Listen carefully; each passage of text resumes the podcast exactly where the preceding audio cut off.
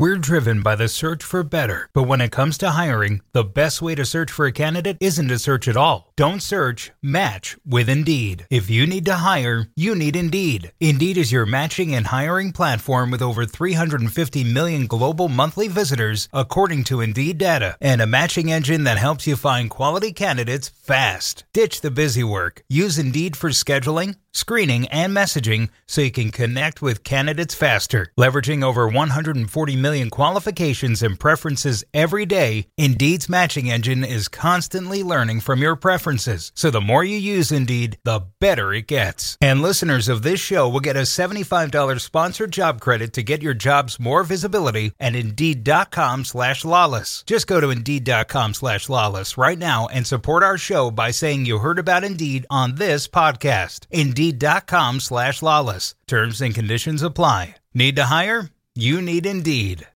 Why take one vacation with the family when you could take all of them? With Royal Caribbean, you don't just go to the beach. You visit a private island and race down the tallest water slide in North America. You don't just go for a road trip. You A T V and zip line through the jungle. You don't just go somewhere new. You rappel down waterfalls and discover ancient temples. Because this isn't just any vacation. This is all the vacations.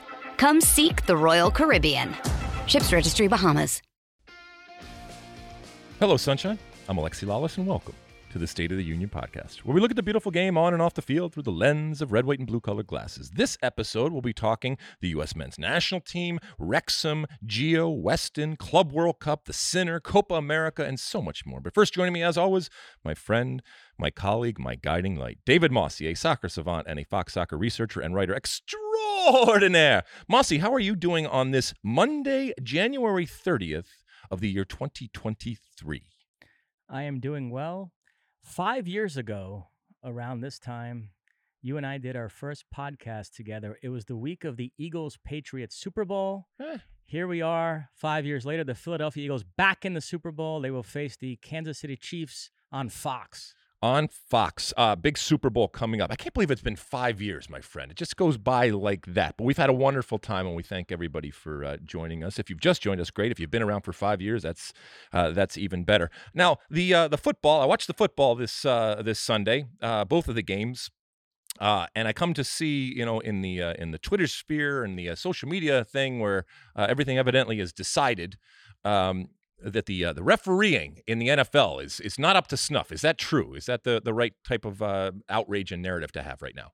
You know, I rode the elevator with a security person, and we struck up a conversation about the Chiefs-Bengals A F C title game, and he felt like the Bengals got absolutely hosed. Several calls he disagreed with throughout the game, although he did say the late hit at the end on Mahomes was the correct call. It's absolutely the correct call. Right. All right. It's, you know, I watched that, and I don't know a whole lot about football, but even I know that you're not supposed to do that. And, you know, I...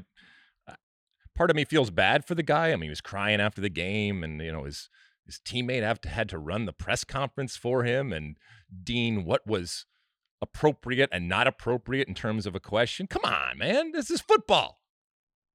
You made a mistake. You're a professional. You make millions and millions of dollars playing a stupid game.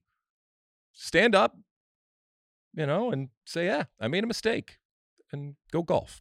Um, Did you watch anything? This was the weekend when I finally went down the Wrexham rabbit hole. Ooh, the okay. brouhaha on Twitter. It got you. It got week. you. Hook, line, and sinker, my friend. Finally compelled me to binge the documentary series, Welcome to Wrexham. I watched all eighteen episodes, and I watched their match on Sunday. We're going to talk about that yes. later on in the podcast. And and and Wrexham in general. Yes. I, I have not watched yet. What's it on, by the way? Hulu? Hulu Plus? Is that what uh, is it on? I think. I, I uh, what did you watch? Yes, Hulu. I, I I actually purchased it on Amazon Prime. Oh, really? Yeah. Yeah, I'm not doing that. Uh, uh if I and I don't have Hulu. I, I there's only so many that I can have. Um, so I don't have that yet. I have not watched it yet. Um, but I, you know, I, I will watch it because of the the soccer connection and stuff like that. But I do have thoughts on Wrexham even without having uh, having watched it. So all right, so we'll talk about that uh, in a little bit. I have though uh, been watching, and uh, it's a series that came out oh I don't know uh, a few years ago called The Sinner, and um, what, what year did it come out? Let's see here. Uh, let's see here. Uh, da, da, da, da, da. Yeah, back in two thousand seventeen to twenty-one. Anyway, it's four seasons, and it stars uh, the great Bill Pullman. Jessica Biel appeals in one, uh, appears in one. It's four different seasons, and each season is completely different, although it features the same uh, detective. And uh, it's pretty good. It's pretty good. I uh, I never heard of it, and I just kind of clicked on it, and thankfully it was started and finished. And so uh, I recommend it uh, highly. It's really uh, an interesting look at to this. You know, it's nothing new in terms of a, a detective who has, you know, scars and a you know, emotional scars uh, and physical scars for that matter, uh, solving cases, and you you care as much about him and his problems and flaws as you do about the actual uh, case, but very well done. So that's the that's the one that I uh, recommend. I give that a, uh, a thumbs up. All right, shall we uh, light this candle? Let's do it. All right, well, let's start with the second of the two games that the U S men's national team played in this January camp. You know, affectionately, I guess it's affectionately often called uh, Camp Cupcake. It is, as we know, an opportunity to see new, less experienced, oftentimes young talent when it comes to the U S. That it's happening in a moment of flux and craziness uh, doesn't help it. It's always kind of looked down on to a certain extent. I don't know how much we gleaned after these two uh, these two games, and certainly the game against Colombia, by the way, in a sold-out Dignity Health, although there was, you know, ninety percent. Our friend Stu Holden was at the game, and, and uh, uh, producer Sean was at the game, uh, and thank, thanks for Sean for, you know, sporting the colors, the U S A, because they were vastly outnumbered by the uh, Colombians. A lot of yellow, but the U S do, does get a a point in that. What has to be said is a, you know, adversarial type of position um, and environment there. So I guess congratulations. Although that second game against uh, Colombia, we already talked about the uh, the first game of that second game against Colombia. First half was okay, and then it just kind of petered out into a blah type of experience for uh, probably if you're at the stadium, and certainly when you're watching at home. I found the starting lineup quite boring. Ooh. When you have Sean Johnson in goal, Walker Zimmerman and Aaron Long at the back, Kellen Acosta in the midfield, Paul Arriola and Jesus Ferreira in the attack. For a January friendly, that's a lot of I know what you are, I don't care what you do in this game, guys. There were a few youngsters sprinkled in, the fullbacks, Jones, Tolkien. You had Matthew Hoppe up there, mm-hmm. and then they brought on some guys in the second half I was interested in, like Vasquez and Jalen Neal. But you know what I mean? At yeah. the start of the game, you look at that lineup and you say, boy, th- this isn't really what these January friendlies are supposed to be about. Well, if the January friendlies are indeed about identifying and cultivating that next group that you think is going to help you from a national perspective uh, with, with the national team, then yes, absolutely, to your point. I'm not learning anything about Sean Johnson or Aaron Long or Walker Zimmerman, and you know the list goes on. I am learning things about others, but here's here, here's the question, Mossy, and this is what I, I I started thinking about this weekend: is what do I want the national team to represent? What do I want that moment to represent? We are at a time that is completely different than when I was coming up. Okay. We have opportunities and pathways and platforms from which we can assess players, the likes of which we never saw when I was growing up. And so there's there's a part of me that thinks about and watched this this game and these this these games, and almost, and, and I guess it's just a part of me, but a part of me feels like the national team experience and the privilege and the honor and the responsibility of representing what I feel is the greatest country in the world has, has been kind of diluted and cheapened. And so when I see players that have yet to even do anything on the field when it comes to a club level, or very little on the field when it comes to a club level, being put in these incredible moments of opportunity, I don't know, there's something, there's something about it. But I do recognize how you need to be, if you're a national team program, looking towards the future. I just think that, you know, it's Oprah. You get a cap, and you get a cap, and you get a cap, and you get a cap. And that, yeah, that, that rubs me the wrong way. Hercules Gomez had a tweet. He said yep. It's become far too easy to get a U S national team call-up. So you agree with that sentiment? I do. Uh, I do agree to it. But I also, there's the other part of me that recognizes that it, until they get on the field with the national team, you don't know what they are. And again, what you are as a club player can be very, very different, and form is fallacy and all that kind of stuff. So until you until you actually put them on the field, you you don't know. And I guess this is that perfect opportunity to do it, which goes back to what we started talking about, where why do I need to see players that I already know what they are? Sean Johnson is going to be, you know, he's what he's uh, he's thirty-three years old right now. So he's going to be thirty-six, thirty-seven years old ultimately. Now, for a goalkeeper, that's fine, but he's going to play the role of, you know, Tony Mar- Tony Meola in twenty uh, in two thousand two uh, for just a guy that's not going to cause problems, got great experience, has a, a voice and a leadership role, but is not going to ultimately play going forward. You know, Slonina, if he is ultimately the future of the national team goalkeeping position, then get him as much time on the field as possible. But then there's that other part of me that says, well, Sean Johnson is a member of the national team, and don't just give it out like candy when it comes to a national team cap. I mentioned Matthew Hoppe. I'm not sure how interested I am in him either. Uh, it might be that he's better on the wing than as a center forward, but there's a much greater need at center forward. On the wing, there are so many players that I consider to be better than him that I can't imagine him ever becoming a big factor there. Do you agree that when you see Hoppe on the wing, it, it kind of seems like, what's the point? If Matthew Hoppe was playing in M L S, he would not be called into the national team. Okay, and again, this is this is not... This is not right or wrong. It's just the reality of the situation. And your cachet is increased and your reputation is enhanced by where you play. And so Matthew Hoppe is not good enough. Okay? I, I'm not saying he's not a good player, and I'm not saying he didn't have, you know, some some great moments in the past, but I just don't see him as being good enough yet. He's still twenty-one years old for the for the U S men's national team going forward. And to your point, maybe it's a positional type of thing. You know, so again, we we, we go through this. I think Slonina did did well and showed that he deserves to continue to be an option going forward into these camps. You know, Gressel showed that he's a really good crosser of the ball, and you want that. We have plenty of wide players, maybe none that can do it from that deep-lying position that he can, so that's a good thing for him.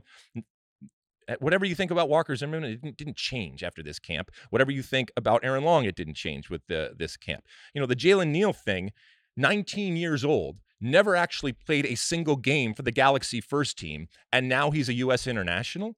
I, I'm not saying that he's not potentially going to be a very good player, but again, you've just given him something that has he earned it? And I know he's played for youth national teams and, and all that, but where...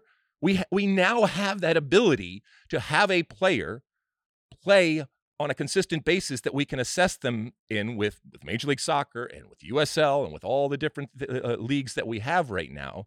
So we don't need to be just taking a flyer on a player. So, and, and that's nothing against Jalen Neal. If, if I got the call, I would be happy and I would take it too. And now his image is enhanced. And maybe he goes on to to star for the Galaxy going forward. But It's just a little. It's just a little weird.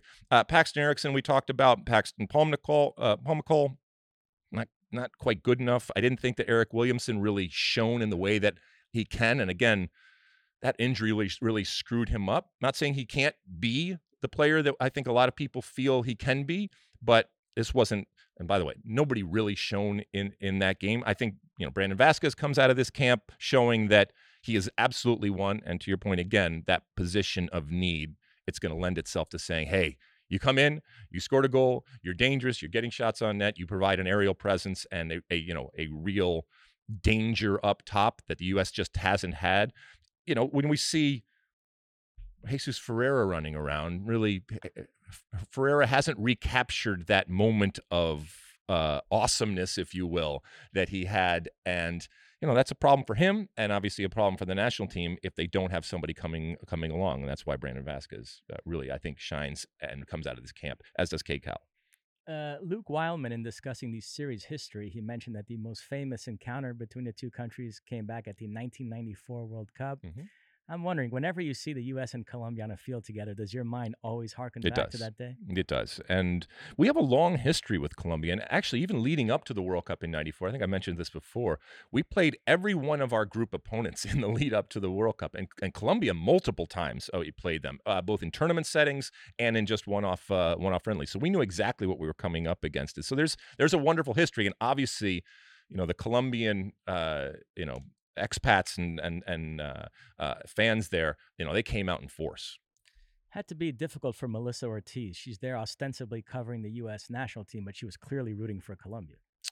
Uh, I think she was okay. She, yeah. uh, she I think she, she was. A, she's a pro, so she worked through it, and everything was fine. By the way, uh, in this day and age where we love to, you know, scream and yell about nepotism and connections and old boys and old girls network, and you know, there's DeMarcus Beasley, and there's Julie Foudy, and there's Kyle Martino, and there's even Melissa, Melissa Ortiz, and all that kind of stuff. I only point it out because I think it's so ridiculous and absurd in, in and of itself. But you know, if we're gonna if we're gonna do it, let's do it.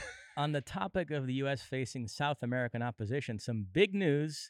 This has been talked about as a possibility for a long time. It's now official. The twenty twenty-four Copa America will be in the United States. It'll be a sixteen-team tournament featuring ten CONMEBOL sides and six from CONCACAF, similar to the Copa America Centenario in twenty sixteen, which we covered. A lot of U S fans were hoping for this, and now it's going to happen. Uh, very exciting, huh? Oh, this is great. Uh, yeah, I mean, people were talking about this, and it just makes it makes sense on the field from a competitive perspective, and off the field from a uh, money perspective. It'll make uh, it'll make a lot of money, and it'll give the United States a wonderful tournament with some very different and much better competition than they, they get oftentimes when they play uh, against CONCACAF teams. And you know, keep in mind, in nineteen ninety-three, the U S part- participated in Copa America. In nineteen ninety-five, the U S participated in Copa America. In two thousand sixteen, the Copa America Centenario, which we broadcast and which was incredible, made a tremendous amount of money. The U S finished in fourth place uh, in that uh, in that tournament. That was great in terms of the development and the experience for those players. So this, I, I fail to see where any type of downside when it comes to something like this.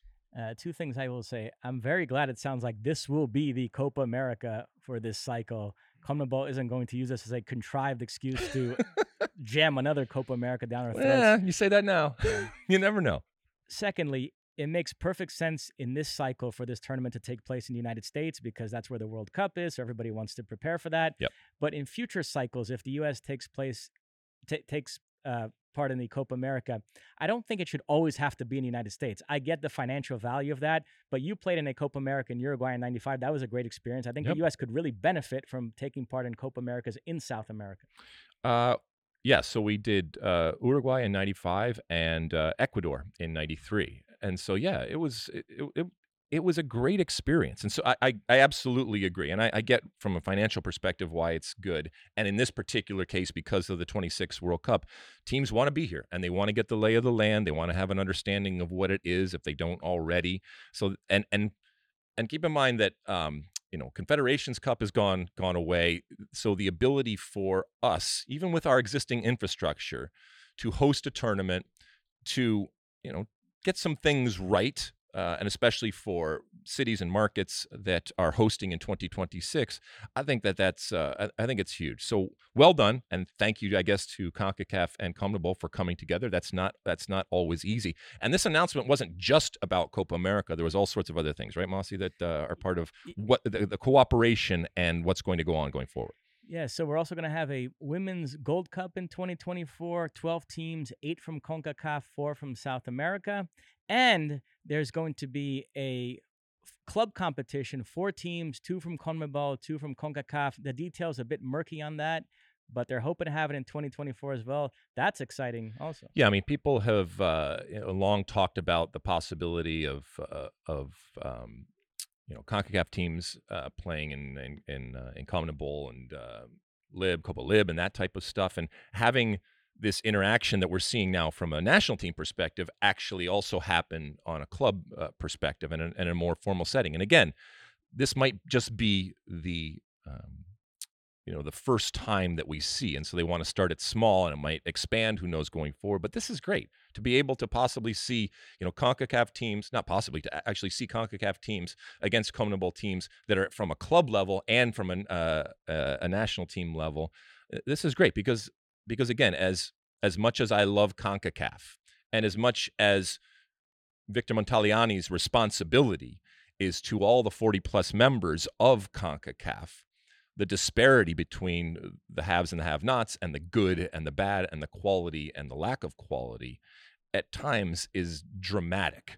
And you know, you, you're you're wanting to help everybody and pull everybody up, but in the process, sometimes from a U S specific perspective, and I guess from a, you know, you could put Canada and Mexico perspective, you're not helping yourself. And so the more opportunity we get to play against better teams, and let's be honest, there's only ten teams in CONMEBOL, and a lot of them are some of, you know, are really good, and some of them are the best in the world.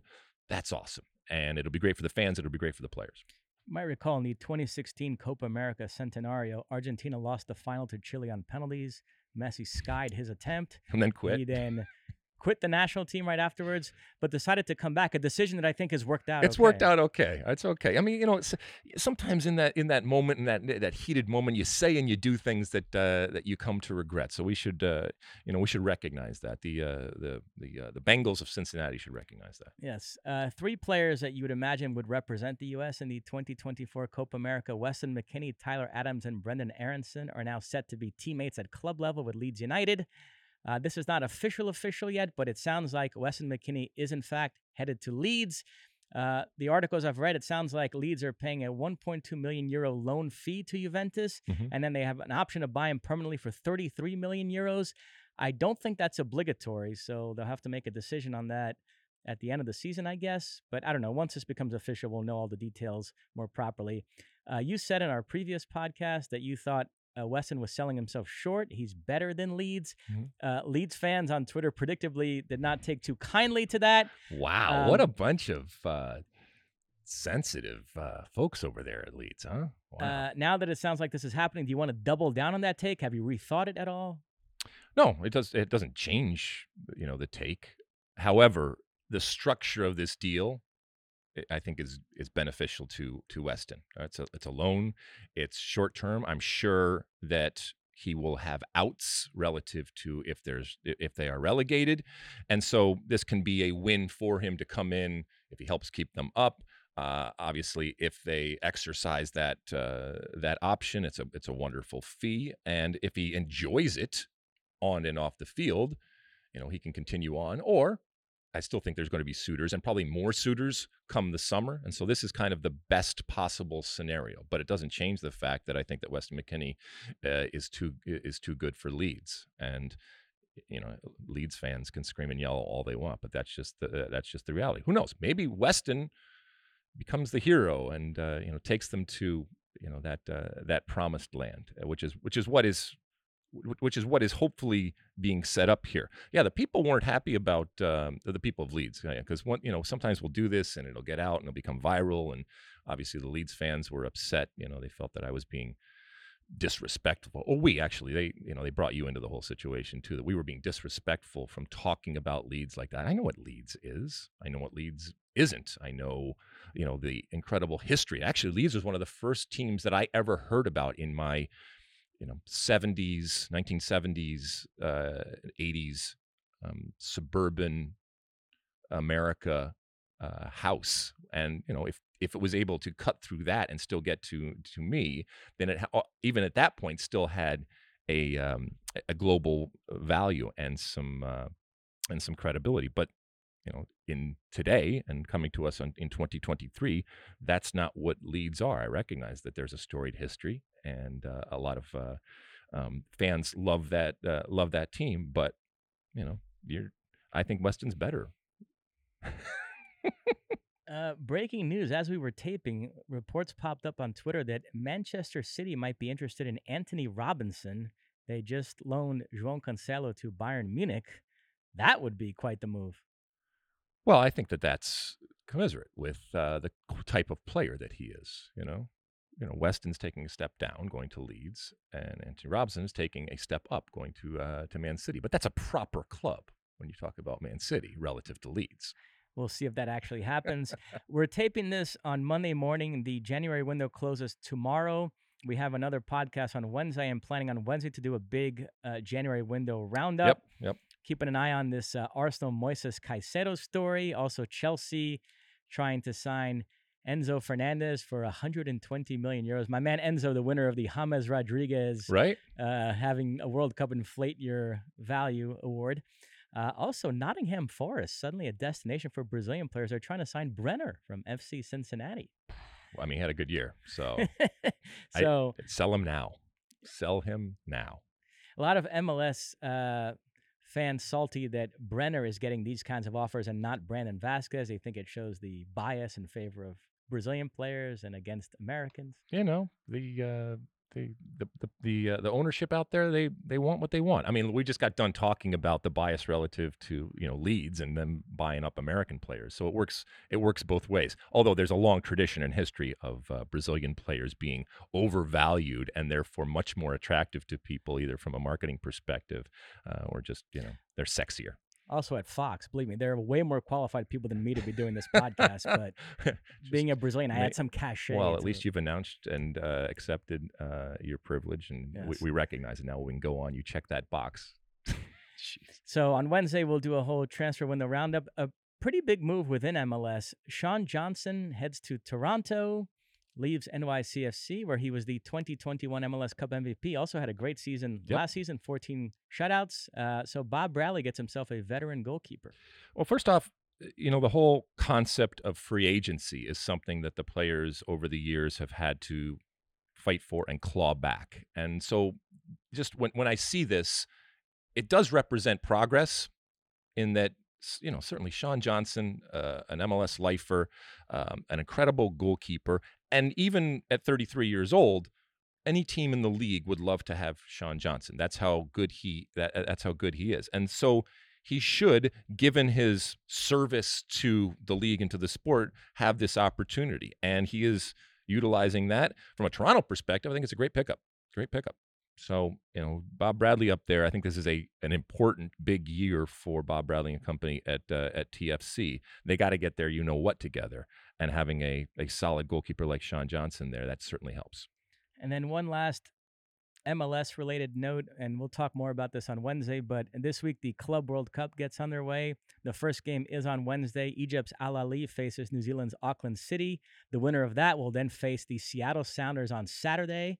If Seattle were to win that game, they would take on a Spanish outfit called Real Madrid the following week in the semifinals. Oh, I cannot wait. And by the way, you can watch all the uh, Club World Cup action on F S two. Right, Mossy? All right. So coming at you on F S two. I'm excited. I'm excited. You know, it, the the context and the and the storylines while we are watching CONCACAF Champions League are always about the carrot of representing CONCACAF in in the Club World Cup. Well, you know, for many years there wasn't an M L S representative, and got very, very close, and it just never it never happened. And we watched Liga M X teams for the most part, time and time again, represent our region. And now the Seattle Sounders, while they represent Major League Soccer, they represent CONCACAF. And that an M L S team is representing our region in this tournament. That's great, and that's and that's wonderful. So good luck to the uh, Seattle Sounders and Brian Schmetzer and company. I, I know that they have been eyeing this and focusing on this as a wonderful way to kind of start off uh, their year. Although last year, starting off their year with CONCACAF Champions League and winning it didn't do them any uh, any help when it came to the actual league. So hopefully this is a different type of scenario. And this is just, you know, they could be one and done, but hopefully they get that first game out, and then we see that game against Real Madrid, which is really the piece de resistance. That is it. All right, let's take another quick uh, break, or our first quick uh, break of the uh, of the pod. And when we come back, yeah, we'll take a dive and a recap from around Europe. Don't go anywhere. Why take one vacation with the family when you could take all of them? With Royal Caribbean, you don't just go to the beach. You visit a private island and race down the tallest water slide in North America. You don't just go for a road trip. You A T V and zip line through the jungle. You don't just go somewhere new. You rappel down waterfalls and discover ancient temples. Because this isn't just any vacation. This is all the vacations. Come seek the Royal Caribbean. Ships Registry, Bahamas.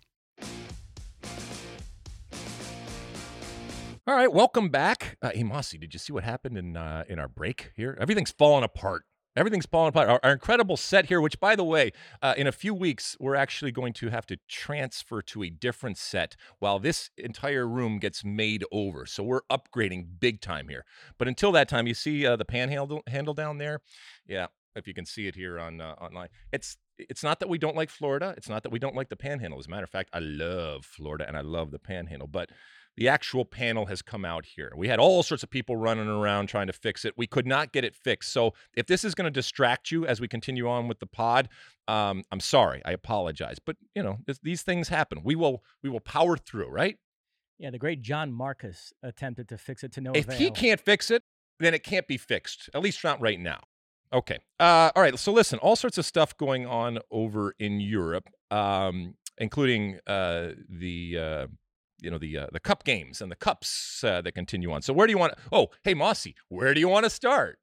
Uh, we're going to begin in England with the F A Cup fourth round. Actually going to do City Arsenal first. Uh, let's take this in chronological order. Oh, okay, fine, all right. The all right. fourth round got underway on Friday. Manchester City, one nil winners over Arsenal at the Etihad. Nathan Ake with the only goal in the second half. A lot of discussion about whether this match would have any psychological impact on the Premier League title race.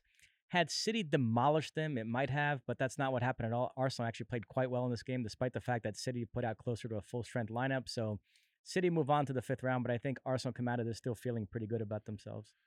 Yeah, I mean, look, if if that is the competition, and while it's relatively new competition to Man City, this is still the cream of the crop when it comes to Arsenal. And yes, we know that lineups are heavily rotated, especially for the elite super clubs, as both of these are, even if they're facing each other. I just, the amount of times where I hear coaches, players, fans, uh, pundits, I guess, if you will, say, well, yeah, but does this really matter? You know, and I know that there's a, a, a lot of games. And, you know, I always say what, when, when we talk about being on television, if, if you don't, if you don't look like you're having fun, if you don't look like that it matters, then why should the viewer?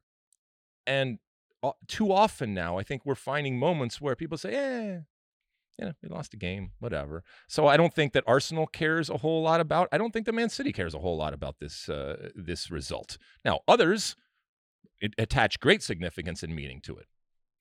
The big one on Sunday, Wrexham involved in a three three draw against championship side Sheffield United at the legendary racecourse ground. Wrexham mm-hmm. surrendered an equalizer uh, in virtually the last kick of the game. Uh, so that tie will be decided in a replay.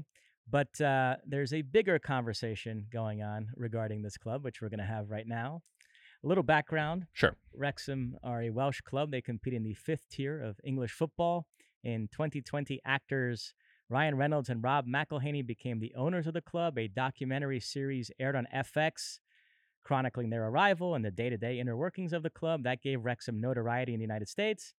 And E S P N, looking to seize on that, has really shined a light on their F A Cup games this season, putting them on with prominent announcers, sideline reporters, pregame, sports center segments, et cetera. In the meantime, E S P N and Fox, it must be said, have been criticized by M L S fans for not doing more to promote the league. And so M L S fans are salty that E S P N is giving Wrexham all this attention. They say, why didn't you show that same love to M L S? This has become a big topic on Twitter the last few days. Pro-Rel folks getting involved. I saw you mixing it up with uh, World Soccer Talk's Kartik Krishnaiyer over the weekend. uh, we haven't discussed it on the pod yet. So what say you about all this, Alexi? Okay, so first things first, as I mentioned at the top of the show, Um, I have not watched uh, Welcome to Wrexham, which is the uh, companion piece, if you will, to Wrexham. And it is really where a lot of the marketing and the attention has been generated, especially when it comes to the global reach. Um, two things can exist and coexist, and you can love them. I can appreciate and respect and enjoy watching Wrexham, which I did this weekend, watching them in the F A Cup and seeing that joy, seeing that type of environment and that type of uh, cup game. I can enjoy that, and I can defend and enjoy Major League Soccer or U S L or N W S L or anything that happens domestic uh, domestically here. And I think there's a lot of people out there that can do that. I think where you get into some interesting territory is, and what I don't abide by, is when you use Wrexham or use the Wrexham, Wrexham situation as a way to promote uh, what you feel is the proper way to either own soccer or to structure soccer or to support soccer, to watch soccer, or to play soccer. using the Wrexham situation uh, as a way to crap on domestic soccer, whether it's M L S or anything else, for the level of play or the structure of soccer, there's there's no there's no need to do that, especially because oftentimes many of the arguments are incredibly hypocritical. Okay, and so you know when you uh, you know when when you look at what Wrexham have done and the way that they have cut through, it's great. It's wonderful. It's it's incredibly smart. Um, and not surprising in the way that they are catering to um, either soccer people that are insecure and have this inser- inferiority complex that want justification for liking soccer and want to be viewed, oftentimes from the outside, as genuine and as authentic and as historic in terms of uh, what they're doing. And there's a lot of people out there uh, that are like that. So enjoy enjoy Wrexham, whether it's the actual team that you're watching or whether it's the the, the show that you are you are watching. But understand that it's not as um, it's it, it's not there's a romance to it that I get, but the reality of what is happening in terms of, you know, these are rich, famous actors who who bought in to this league at a very, you know, two two point five million dollars or whatever it is, and they are using this as a vehicle to uh, increase the asset value of this uh, of this property that they have. And yes, from a competitive perspective, that opportunity exists for them to go up and up and up. And how do they do that? They bring in a bunch of new players. They spend a lot of money. So when you scream and yell about, you know, competition and fairness and open systems and meritocracy, it's it's not really what you what you're screaming and uh, screaming and yelling about. But I love it. I love when a when people in the United States, we're talking about here, are into soccer, whether it's domestic soccer or whether it's a, a small soccer team owned by a couple of uh, famous actors who uh, are using it to promote their their uh, you know their their asset and to uh, and to influence their asset in a wonderful, wonderful way, and are putting out entertainment relative to this team that people obviously like. And this comes on the back of the Ted Lasso situation and all that. Look, people being into soccer for whatever reason is a good thing. I like that. I want that to happen. And we can have arguments and disagreements as to why they're doing it and the right and the wrong way, but it, there's no right or wrong way ultimately to like the game. If you like the game, like the game. Whatever that entree is into the game, that's a good thing. But when you then start talking about the game and other people have differing opinions or point out your B S or point out your hypocrisy when it comes to, you know, the way that you are extolling the virt- virtues of uh, of your uh, of your fandom, don't be surprised when that happens. My favorite episode of the documentary is the one where Rob and Ryan learn about hooliganism, mm-hmm. because the Wrexham fans beat the shit of some innocent guy after a game, and so uh, that Rob and Ryan take you through the whole history of hooliganism and and kind of, you know, become aware of that whole side of the game. I mean, I felt some real romance. Well, but you you you enjoyed the uh, was eighteen episodes or whatever. Yes. You you did enjoy. No, no, it. I, I loved it. Actually, okay, good. I thought it was good. Excellent. What did you love about it? Um, you know, my favorite of these type documentaries have been the smaller clubs, Sunderland, Leeds, uh, Wrexham, as opposed to when they do Manchester City or Tottenham with those all or nothings, because I, I do like going to these communities and learning about fans of these smaller clubs and seeing the, the passion they have. And, and so I, I do find that quite endearing. You find it endearing. But that's what you really resent, this notion that the United States lacks an authentic soccer culture. Yeah, I mean, and that's when, you know, I was uh, I was going back and forth and, you know, I just, you know, uh, You know, I I, I want to make sure that, that I do this do this correctly and respectfully, because you mentioned, you know, Kartik uh, Krishnaiyer, and I've, you know, gone back and forth with him a while. He's worked a long time in soccer. Actually, I, I enjoy following him. He has some interesting takes, lots of stuff that I disagree with, and um, You know, he's worked, as I said, in the lower levels of soccer uh, before.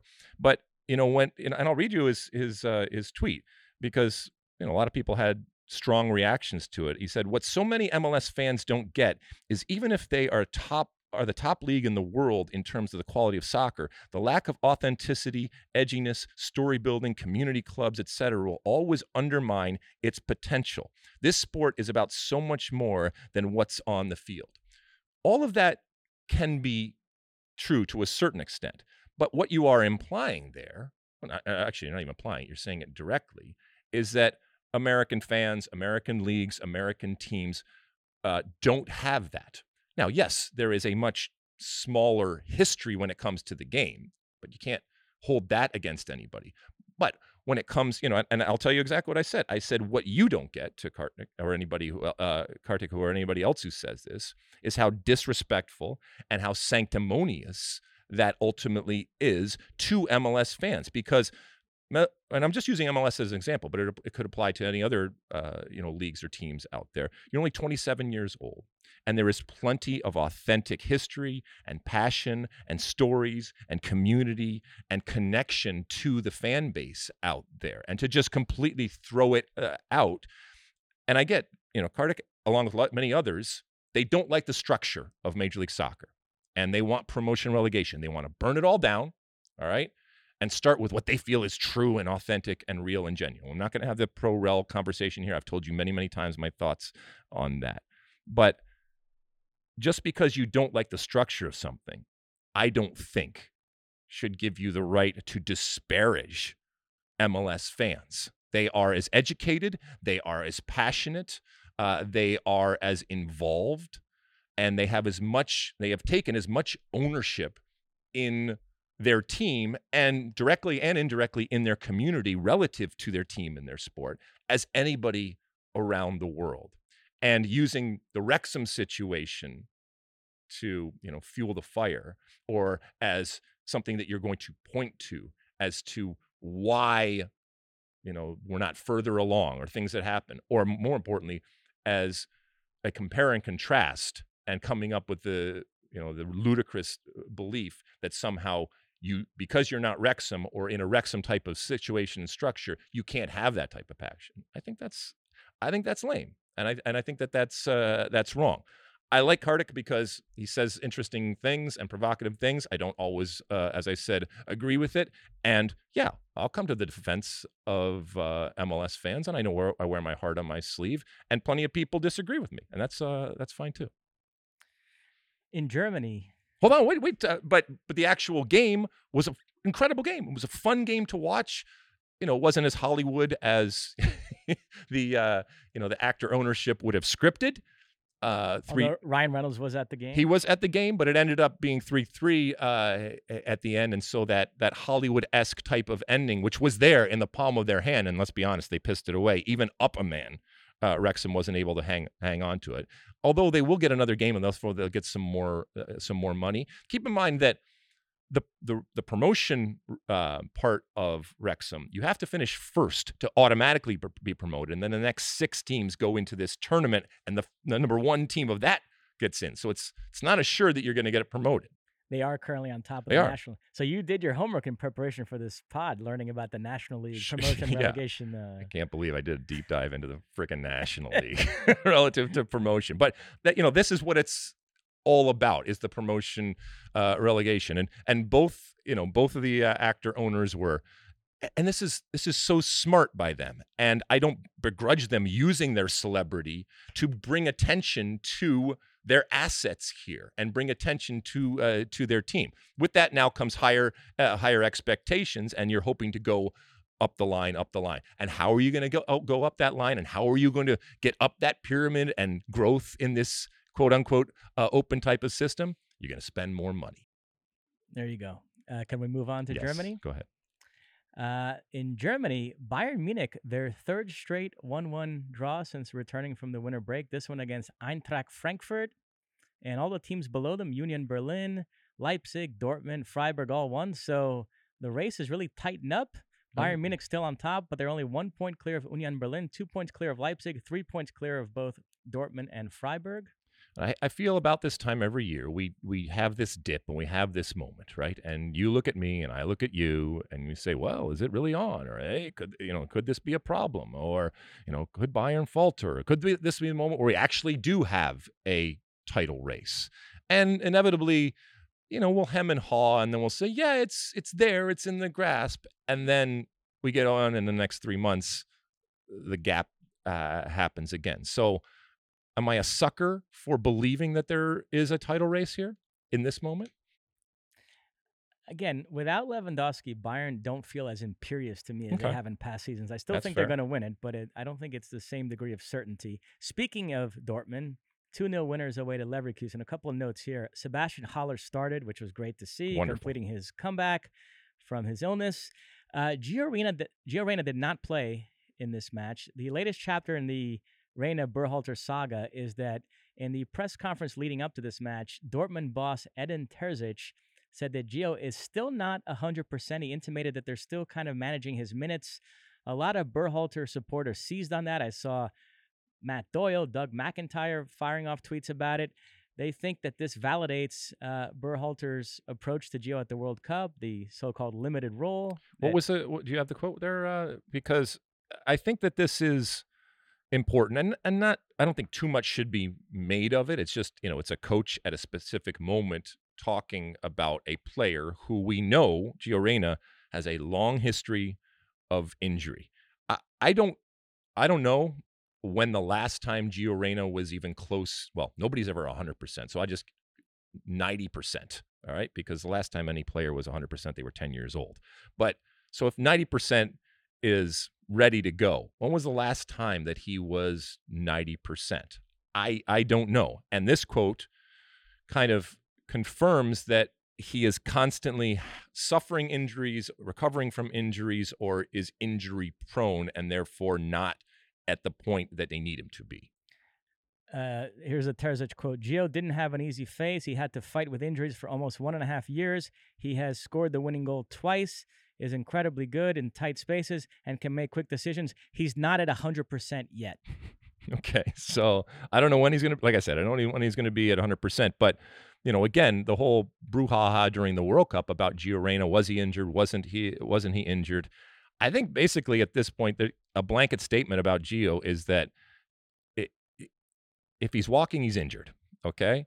Um, or he's not. Uh, he's certainly not one hundred percent. They didn't need him in this game to be to be that super sub. They got the uh, win that they wanted, but you know, I thought it was interesting to see how specifically they referenced over the last couple of years, and obviously that en- encompasses uh, the World Cup and. What he, and what he was. Oh, by the way, another coach who believes that Gio Reyna in his current capacity is not a starter and is a substitute. And yes, he uses him or decides in a certain point not to use him going forward. And I know it's it's not, it's a little apples and oranges when it comes to Dortmund and the U S men's national team, but it does provide a little bit more context. But you know, if you're a Berhalter hater, it doesn't matter what I say or what anybody says out there. My favorite tweet, and I wish I had it because I want to get the exact wording right. It was perfect. He said something like, the only way to interpret Gio not playing today is that Claudio Reyna must have messed with Edin Terzic's son at some point. That's a reference to this. There is this conspiracy theory out there that right. Berhalter didn't play Gio uh, that much at the World Cup because he's still salty that Uh, when Claudio Reyna, as Austin F C sporting director, chose not to retain Sebastian Berhalter. So that, that's been out there. That's been part of this story. But isn't that a perfect distillation of what Gio Reyna is going to be like on a consistent basis? It is always going to be attached to him. And again, this is not this is not his fault. There's, you know, he, he has he has taken responsibility and has responsibility for things that happened in the World Cup, but not the the crazy drama uh, relative to to his parents. I, I, I'm assuming, and yet it's always going to be a part of that story. And there will be snickers, and there will be, um, you know, memes, and there will be people making jokes relative uh, to it. Is it is it fair? No, but again, welcome to life. Life isn't uh, life isn't always fair, and and again, it just. It, you know, we have turned, you know, because of this whole Gio Reyna uh, Reyna's and Berhal- Berhalter's situation, we have turned what should have been just an incredibly optimistic and positive and exciting moment in soccer and U S men's history, coming out of this World Cup and turning this corner to the twenty twenty-six World Cup, and a moment of joy relative to the future of this team, including Gio Reyna and this incredible group. And we have turned it into a cynical and a toxic uh, and just a ho- horrible moment of national soccer, national mystery. So well done, us. All right, Mossy, what else? In France, uh, P S G uh, hosted Hans this weekend. They were up one nil thanks to a goal by Neymar.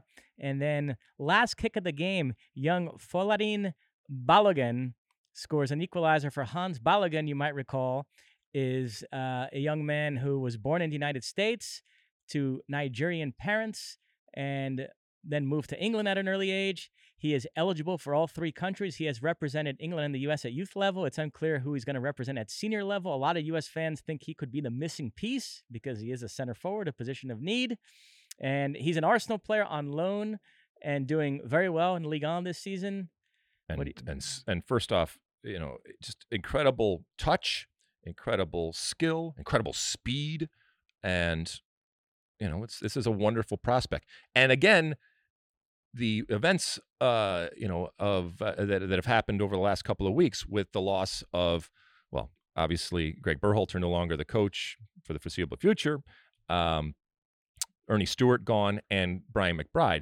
You know, say what you will about, you know, how, what the successes and the and the uh, and the failures.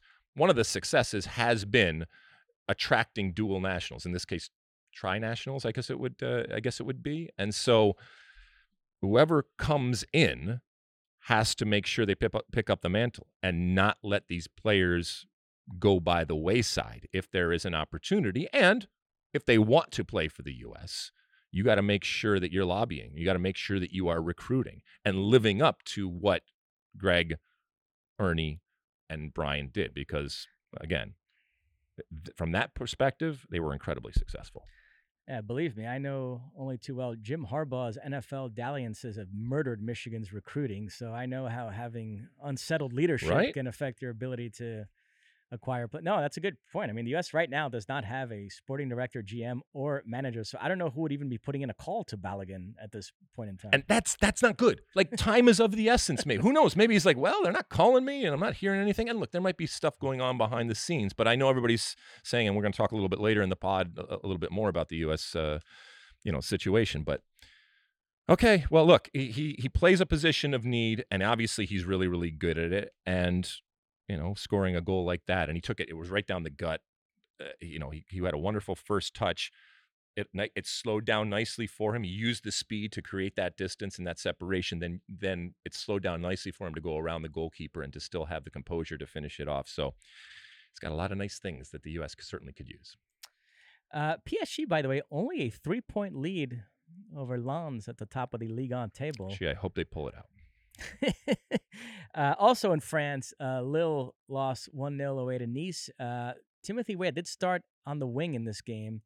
Uh, mentioned there's only finally uh, we're taping this on a Monday. The transfer window closes tomorrow. There's been a, rumors about him potentially leaving, but he gets a start this weekend at his preferred position. So you wonder if that calms the waters there. We'll see what happens with Weah in the next twenty-four hours or so.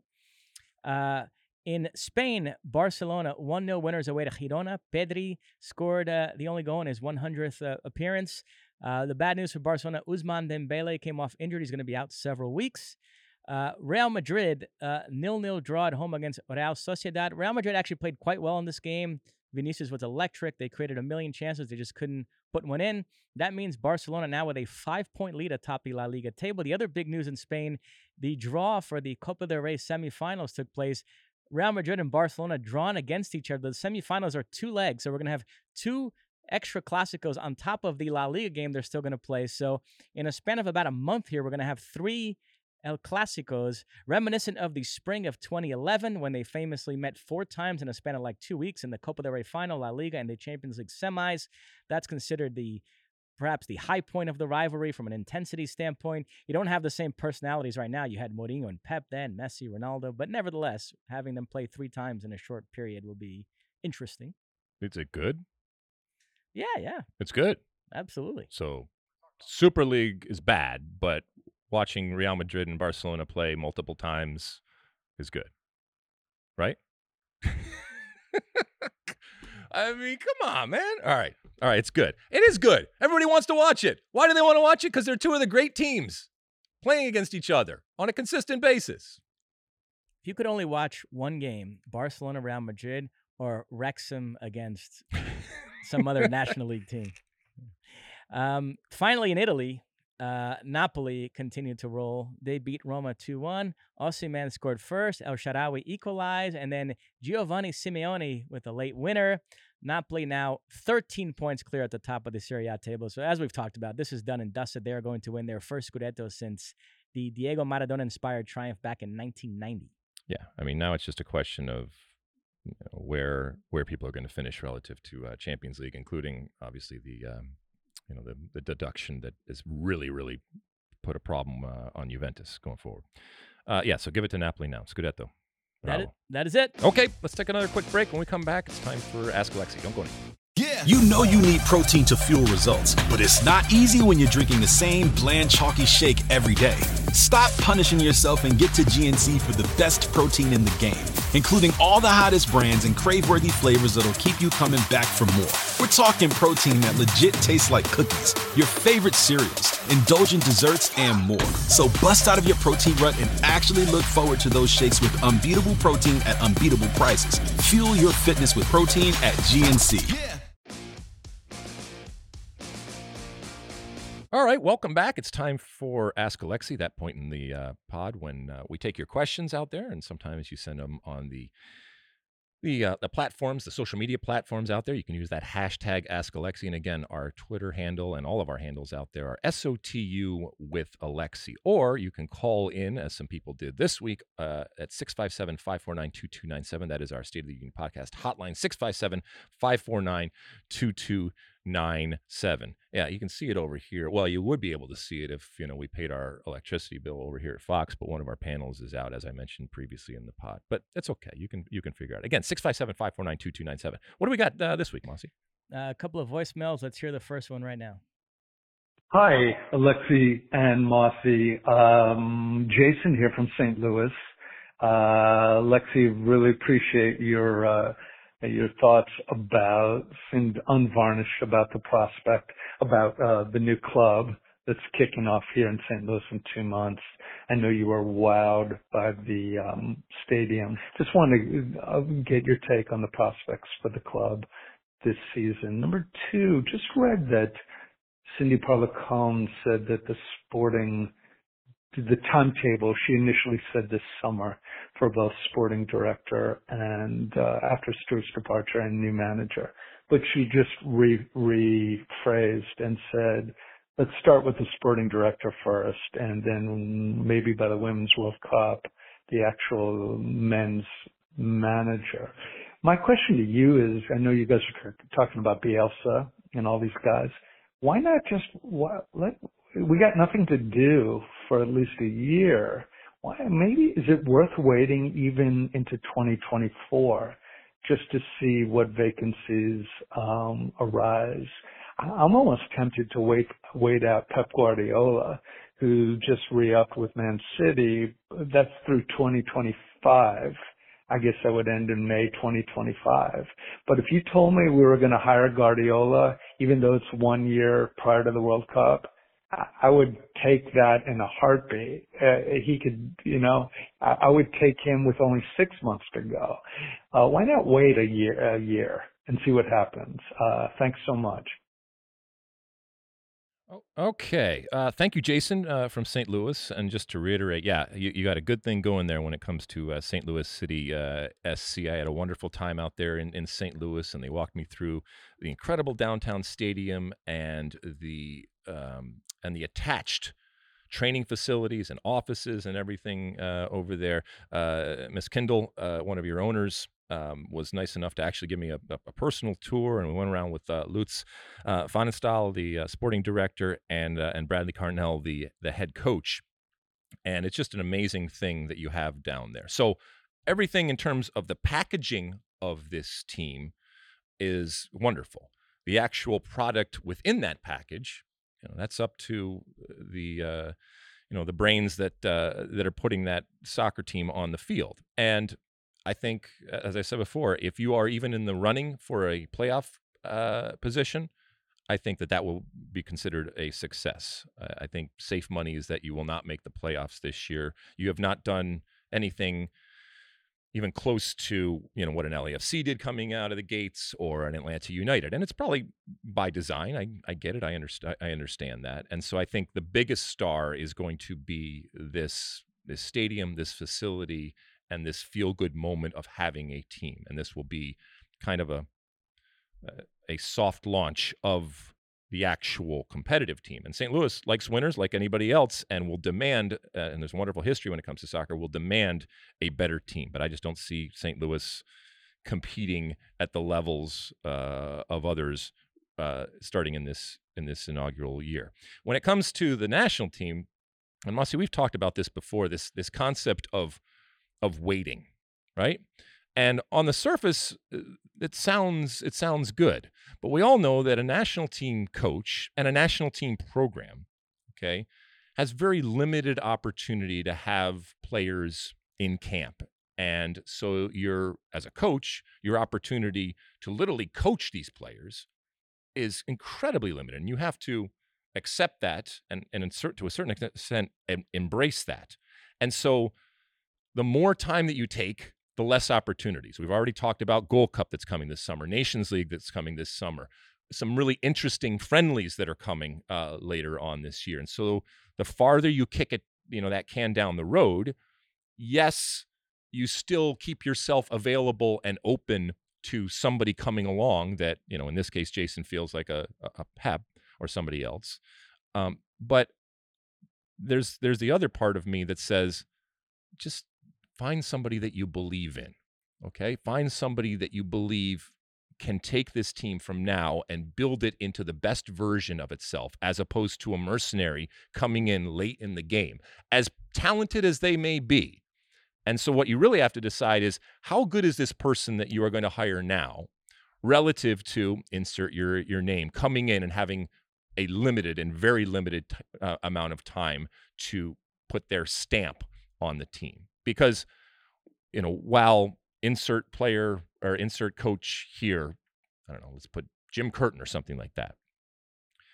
How, what is the difference between a Jim Curtin who, and I'm just using him as an example, has this team for the next three and a half years getting ready for the twenty-sixth World Cup, and a Pep Guardiola who ha- who comes in, let's say, the summer of twenty twenty-five and has, you know, a handful of games getting ready for the summer? How good is Pep that you'll even take that? And I know there's a lot of people saying, well, it's Pep, it's Pep, it's Pep. Well, it, it's it's not as simple. And I guarantee you, as much as Pep has an ego like like any of us out there, if Pep was sitting here, he would explain that the difference and is perceived as opposed to the reality between a Pep and a Jim Curtin. And I know there's people out there that are, their minds are exploding right now that I'm even putting Jim Curtin in the same sentence as a Pep Guardiola. Maybe even Jim Curtin's listening and, and would say the same thing. But I do believe that it's the abilities and the difference between a Pep and a Jim Curtin are much smaller and much less than people and and many of us believe. And it, you know, it comes from, you know, where you play, where you're from, all of that kind of stuff that that shapes and also at times warps the perception relative to what the reality ultimately is. And by the way, there were reports the last few days that Bielsa is now a candidate for the U S. Um, I didn't, to be honest, it's Telemundo, I think. I didn't see that with any of the people I trust, the Doug McIntyres of the world. So uh, I'm Well, inclined- you know, you stand for uh, for Bielsa, so would that be a good thing for you? That would be great. Well, good for you, but is that a good thing for the national team? If you were making the decision, is Bielsa the right fit? Nobody's denying that he is an interesting uh, coach and potentially is is really, really good. And then and at times can be really, really bad and comes with plenty of baggage. but is he the right coach for the U S men's national team at this particular moment? I think he could be. I really? Would, yeah. But again, I'm in, I'm inclined not to believe it oh, because okay. as we discussed, who right now is even would even be reaching out to him? I don't know. I guess Ernie Stewart is still there, but um, but yeah, yeah, I don't know. Again, the the lack of somebody actually being in charge right now, that it doesn't preclude people in the federation from from reaching out, and there are, you know, certainly leadership out there that that could do that, but with nothing in place whose job specifically is to do that, it makes it a little harder. Incidentally, the Bielsa Everton situation fell apart because Bielsa told them that uh, he wanted to install one of his assistants with the senior team, and he wanted to coach Everton's under twenty-one team for the rest of this season, which is the most Bielsa thing ever. It makes no sense. They're in a relegation battle. I would have kicked his ass out of the interview. I said, "Go, go to the airport. I'll drive you to the airport." I mean, that's for that's it is Bielsa, but it's such a dick move. uh, we have another voicemail. Hey, Alexi and Mossy, this is Greg from Memphis, Tennessee. Just finished listening to the podcast, and I am calling in response to the other Greg from New York. Um, sounds like a small man to play the role of a schmuck and complaining about your career and effect on the game. He sounds like an unreflective man. um, to not appreciate uh, what you've contributed to U S soccer, because I am in my late fifties, and I played soccer as a young man, and I remember you as a player, and I remember the state of U S soccer when you played, and I remember the bias against U S players and the low expectations for our national team, um, and the uh, fact that, well, first it's it's shaky ground to compare players of the past to players of today, because the game has changed so much, and it's especially uh, tenuous to um, compare defenders to attacking players. But I can remember the bias against U S players uh, and the fact that you were able to break into the European game, and I think especially at that time, uh, Italian soccer was rather closed, and I think you and Reyna both were able to, or no, uh, Miola, Miola was the other player, um, and the fact that you were able to do that, I think is more of an accomplishment than Gio Reyna breaking into the German game uh, in this time. I appreciate your voice. I appreciate you being willing to take a stand. I appreciate that uh, in your role as uh, general manager, I think it was, for the L A Galaxy, and in your other roles, you're the type of individual that uh, does not seem to shy away from making decisions. And those people move the game forward and uh, make the game better. Um, so I would never boo you. All right. All right. So he, he gets a little cut off there at the end, but you get the gist. That was the Irishman of phone calls. My God. I mean, we appreciate it, but uh, producer Sean, we might have to institute a time limit for future phone calls. Oh, my goodness. Well, first off, thank you uh, for the kind words, Greg. And, you know, look, um, as I've said time and time again, it it makes me incredibly proud that someone like Gio Reyna has not had to go through the crap that my generation went through, or by the way, Gio Reyna's father went through, okay? Um, and guess what? It was made easier for me by the previous generation, uh, generation two. I, I would love to see how some of these players fared. And, you know, this is that past versus today type of thing, which is dangerous. But if they didn't have those pathways and didn't have those opportunities, would they still be able to rise to the top? Would they be able to hack it? Would they be able to find a pathway through that wilderness? And it was a wilderness uh, back then. And look, it doesn't mean that, that I or others weren't given opportunities and uh, um, and benefits uh, along the way. Again, sometimes that the previous generation had established. But yeah, I mean, the the opportunities that Gio and others have, that's a good thing. That's progress. That's uh, that's evolution. So, you know, thank you, Greg. We had a number of calls.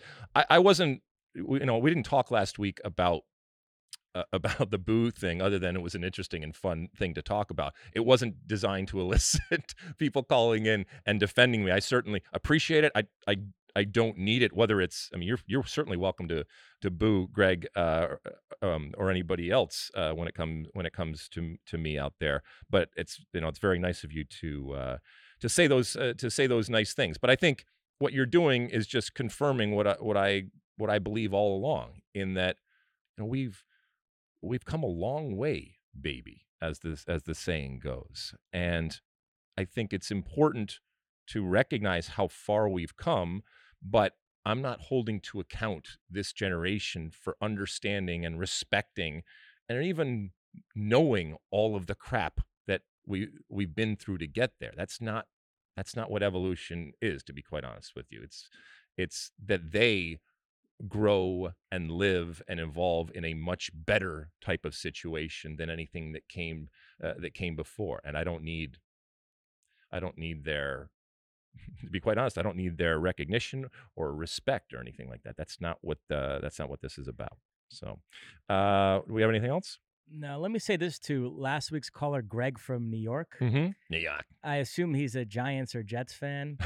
The Empire State Building lighting up in Eagles colors last night is the most embarrassing moment in the four hundred year history of New York City. Wow. Whoever came up with that idea should be fired. Wow. Henry Hudson is turning over in his grave. I cannot believe they did that. I'm sure Greg, wherever he is, was outraged as well. Well, on that, I think you guys can you can you can agree. Uh, and so, yeah, I mean, that was that was nuts. I, I mean, when you hit send on that, I guess there's a, a point at some point you have to hit send on approving that. Is there nothing that goes, hey, this could be a problem, especially in New York? Oh, my goodness. Hey, listen, I, I love the fact that people are calling in and that people are reacting either to things that we say or the things that uh, the uh, the callers say. I mean, it is designed to give you a voice. It is designed to give you an opportunity and a, and a different way uh, to be uh, a part of this show. And it's designed to get, you know, people talking and thinking, and that Greg from last week uh, was able to talk about something, even, you know, in, in a provocative way or in a in a way that I might disagree with or that others can be critical with. You know, that's a that's a good thing. And Greg this week um, choosing to to defend me, which was very, very nice. I will say that, and this goes back to what we talked about last week, where the, a A, a reaction in a setting or in a crowd is very, very different than the reaction uh, individually. And I think you're seeing some of that in terms of the, the response here. Now, don't get me wrong. Uh, producer Song, uh, Sh- uh, Sean, I'm sure, deleted a bunch of uh, even more heavy-handed and critical uh, and mean types of uh, messages that people that people left. But there were a bunch of good ones, too. So anything else, Mossy? That's it. All right, let's take a quick break. When we come back, we'll finish up our show uh, with One for the Road. Getting engaged is a moment worth cherishing. A one-of-a-kind ring that you design at Blue Nile can help your love sparkle. Just choose your diamond and setting. When you've found the one, you'll get it delivered right to your door. Finding the right engagement ring can be nerve-wracking. At Blue Nile, you'll have the expert guidance needed and a diamond guarantee that ensures you're getting the highest quality at the best price. Cherish all of life's moments and save up to thirty percent at Blue Nile dot com. That's Blue Nile dot com. All right, welcome back. Uh, it is the end of our show, and at the end of each and every one of our shows, I give you uh, my one for the the road. You know, last week we talked about um, my my kids, and uh, I don't talk a whole lot about my family or my kids, um, but you know, evidently people were interested in that. I'm not going to talk about my kids or my family on this one. I'm actually going to talk about something that is certainly near and uh, and near to, and dear to me when it comes uh, to Major League Soccer. And look, I I love Major League Soccer warts and all. I could be the first person to raise my hand and recognize that it is certainly not perfect on and off the field. But, you know, someone this week uh, sent me a tweet asking about the storylines and the story that is Major League Soccer and their worry and fear and criticism of Major League Soccer relative to what they feel is an inability to talk about the stories. And I think that there is some validity in that, in that criticism. Keep in mind that the platforms and the opportunities out there, because soccer is still not king, and Major League Soccer is still not king when it comes to soccer, even in the in the United States, you have to bite and scratch Uh, for each and every opportunity to tell those stories. But, you know, this comes on the back of the storytelling that is Wrexham and what a wonderful job they have done in telling that story and therefore enhancing the brand. And that's what it is all about. And so a lot of people equating, well, why can't M L S tell these types of compelling stories on a continual basis? I, I would argue that there has been plenty of storytelling over the years. That you can't find it is doesn't mean it's not there, but that in and of itself certainly is problematic. The greater story, as we get ready to kick off yet another uh, season of Major League Soccer, is that, and I mentioned twenty-seven years, twenty-seven years of M L S, and it's just come and gone like that. And yet when you look at this body of work, both on and off the field and what has been created, you can't help but even if you are the, the biggest anti-M L S er out there, recognize what has happened.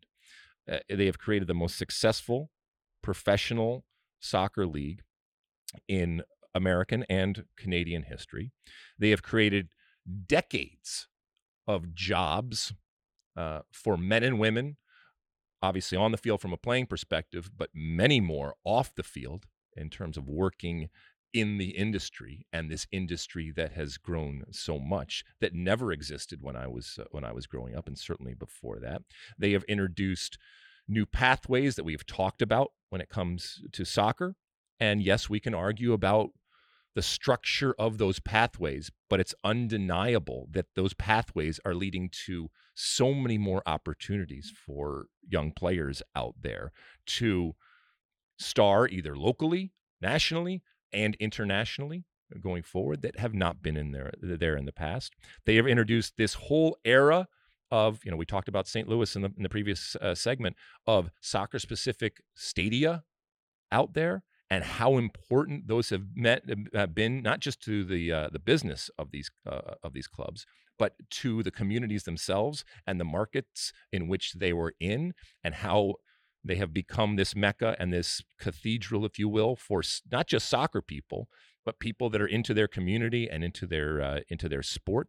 They have birthed this generation of M L S supporters, groups, and all that that entails, both the, the good and the bad, but ultimately and in totality, an incredible good that see themselves through the lens of not just soccer, but oftentimes of their M L S team. And you could apply this to U S L, and you can certainly apply this to uh, uh, N W S L, but they see themselves through their league and through their team, and all of their actions and the way they talk and the way they act and the way they dress, all of that is relative to that.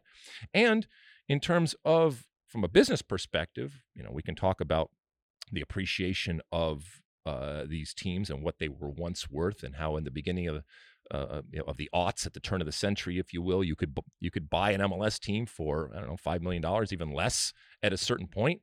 Really should have done it back then. And now, you know, the going rate just for the actual expansion fee is over three hundred dollars uh, million. And M L S becoming a player in the transfer market. Each and every day we are talking about, you know, players. We've talked about them today that are either coming or going. Now, are they at the level of, of leagues around the world that, by the way, have had a hundred-year head start? No, not yet. But the amount of uh, space that they have gained and the speed in which they have done that, that bodes well for the future. So, look, again, I know that this is La Cosa Nostra. This is our thing, and this is my my league. And so I wear that on my sleeve. And yes, I have played in the league. I have worked in the league. I have worked and continue to work for Fox here and, and previously E S P N, to major, major broadcasters when it comes uh, to the league. And so I have that direct connection. But this is something that will will never go away. And it deserves defending. And so when you see me either sparring on Twitter with people or here on the pod or anywhere else, uh, even, you know, at, in the bar or wherever, talking about people and calling people out and making and them justify their stance, even though I find it ridiculous, uh, and in doing so, defending Major League Soccer, it's because I feel it's worth defending. And I feel that it has a place in the sports landscape, and it has had to, like I said before, you know, bite and scratch for that place and grab a hold of it. And it still has a long way to go. And again, it's not perfect. And those that want to tear it down, those that, you know, that feel that the most successful soccer league in history when it comes to the U S and Canada isn't worthy of defending because of the structure that it employs, which, by the way, has enabled it to be successful and to keep in business. You know, that that is something that I don't agree with, and that comes out in that uh, in that defense. And we are on the precipice here of yet another M L S season, and a very, very different, very, very different season, and an exciting season. Somebody asked me, you know, what are some of the um, the things to be looking forward to? And look, we're we're going to get much deeper into all the different things that are uh, that are happening when it comes to Major League Soccer, but just, you know, here here are five things that I think you should be looking for as we get ready for uh, for M L S. League's Cup break. The league has taken a, a month off to play this this new tournament. All the teams from Major League Soccer and all the teams from League M X are going to be involved. That in and of itself is incredible and unique, even unique around the world. And so I think that's going to be a talking point. Uh, the Apple deal, which we've talked about so much, and congratulations to now thirty-one new people, by the way, that have been Uh, added to that broadcast team. It's, it's it's a pretty big broadcast team, including our friend Keith Costigan. Um, the Saint Louis intro, we talked about that earlier in the show. I just think that, you know, when you have an expansion team and what Saint Louis has meant to soccer in the past with its history, history that's going to be big. Uh, from a specific perspective, Atlanta United. Keep an eye on Atlanta United. This was the team that came in big guns, won an M L S Cup, really did things and fundamentally changed things, and then lost their way. And now with the addition of Garth Lagerwey coming over from Seattle, and he does not suffer fools, and he is going to want to use that opportunity and power he has to bring this team back. Can they rebound? And then the summer transfer window is always big. And as I mentioned, M L S being involved in that now to a degree that they haven't been in the past, that's always going to be fun. Anything before we go, Mossy? That's it. Nothing. You didn't want to say anything about your friend Keith Costigan? Yeah, I'll text him after the pod. no, no, I'm very happy to hear no, that. It's Love great. Keith, it's yeah. great. And, uh, and a lot of different people out there are getting uh, opportunities and broadcast opportunities. And it goes back to what we said. This ecosystem that we have developed, and I know people love to crap on it, um, but it has provided opportunities for for a lot of people, and more and more people. And there might be somebody listening right now or watching right now that wants to work in soccer. And when in the past it was, well, I want to work in sports and I'll use soccer as a stepping stone to get someplace else. There's a whole generation that's growing up right now that wants to be in soccer, that wants to work in soccer, either in front offices or broadcasting or or, uh, or anything else out there. And there are more opportunities now. And on the M L S point, uh, there's a pretty good article recently on E S P N, Kyle Bonagura, I believe, um, talking about how many M L S players were at the World Cup, how many different countries had an M L S player, and sort of positing the the notion that that M L S is now clearly a top ten league in the world, that it's hard to argue if you look at all the different metrics. Yep. Well, uh, it's still got a long way to go, and you don't rest uh, on your laurels, and there's still plenty of things for us to to critique and to criticize, and for plenty of people that, you know, just don't like M L S for whatever reasons. We've talked about them before. Uh, they will have plenty of fodder going forward. That doesn't uh, change. All right, this is our first pot of the week. We will do another one uh, that will be out on Thursday. As Mossy mentioned, the close of the window and all sorts of things uh, that are happening. And who knows? given the nature of the uh, the American soccer wars with the Z, you never know what uh, what else uh, will happen here in the next uh, in the next few days. But we will talk to you again at that point. Keep uh, reviewing and uh, downloading and rating and subscribing and doing all the different things uh, that you do. And again, our State of the Union podcast hotline is six five seven, five four nine, two two nine seven. That's six five seven, five four nine, two two nine seven. We will talk again later on in the week. And until then, and as always, my friends, size the day.